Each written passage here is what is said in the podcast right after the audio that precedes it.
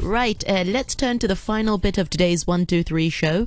Operation Santa Claus 2020 is now in full swing, and we're raising money for 19 charities this year. And one of the projects is J Life at Fighting COVID 19, which is organized by J Life Foundation, a charity set up eight years ago to help the poor. The group's founder, Ellie Fu, says their new project will supply food packs and essential pandemic supplies to 500 families living in subdivided flats, and these families will also receive subsidies for their electricity bills.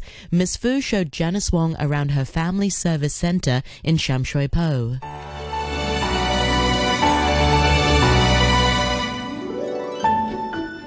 Hi Janice, uh, welcome to join and visit our center J Life. Thank you. Um, can you show me around? Yeah, okay, sure. You can see um, our factory now doing the warranty. They repack the red rice. So um, oh, this is Susan.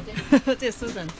So um, actually every time we get the, the food like a rice, we need to check outside and then clean up and then pass to the family. So everything like this is the hygiene. We lots of boxes. What, what's inside? yeah, this is a, ma- uh, a mask. But we need to check which level. But some is level one and some level two is different to, to arrangement. Because level three we will pass um, distribution to the family for they go to the hospital. So we will they will registration. We will some family they go to the hospital. So we need to uh, check for them and then pass to them. So for your new project, we will you be doing something similar? Yeah, for example, we have uh, like a biscuits and rice and something. So uh, the beneficiary staff, the, the ladies, who were doing the food distribution for free. And then the other platform, they will order, like order the rice. Because this rice we gather from some donor. But some rice we need to purchase by ourselves.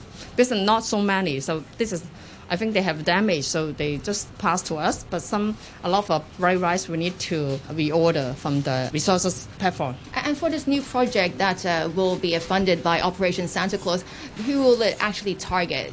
I think for family, some I think beneficiary maybe they haven't any enough food, so we'll pass the free food to them. The second point, we will empowerment our ladies to come in for work here to uh, check the price, or bargain the price, to buy some need uh, uh, food products, and then they send to the need family. And, and these families, um, do they, do most of them live in uh, subdivided flats? Uh, yeah, subdivided fact, and they all low income family. I think uh, they didn't have any support from the government, and then we welcome them to use this uh, uh, resources platform. And you mentioned Susan. Yeah, Susan. Can you tell me a bit about Susan? She come here six years before. Uh, she lived in a subdivided family here, and now she moved to the uh, government house already. But this few years, I uh, empowerment her for like uh, we train her about computer skill, and then now that platform can give her an opportunity to try what she learned. Hello，我系 Susan 啊。 Hello, I'm Susan. I used to be a beneficiary of J Life. In this new project, I will be responsible for sourcing, ordering, and distributing goods to the needy.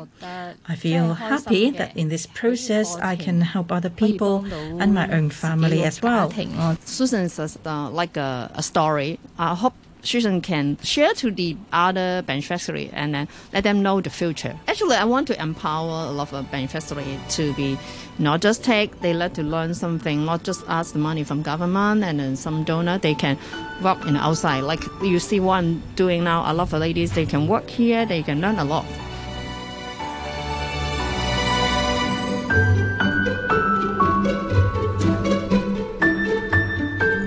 And that was Ellie Fu, the founder of J Life Foundation, and Susan, a volunteer, speaking to Janice Wong. If you want to know more or wish to make a donation to Operation Santa Claus, then please visit our Radio 3 homepage or you can go to osc.scmp.com.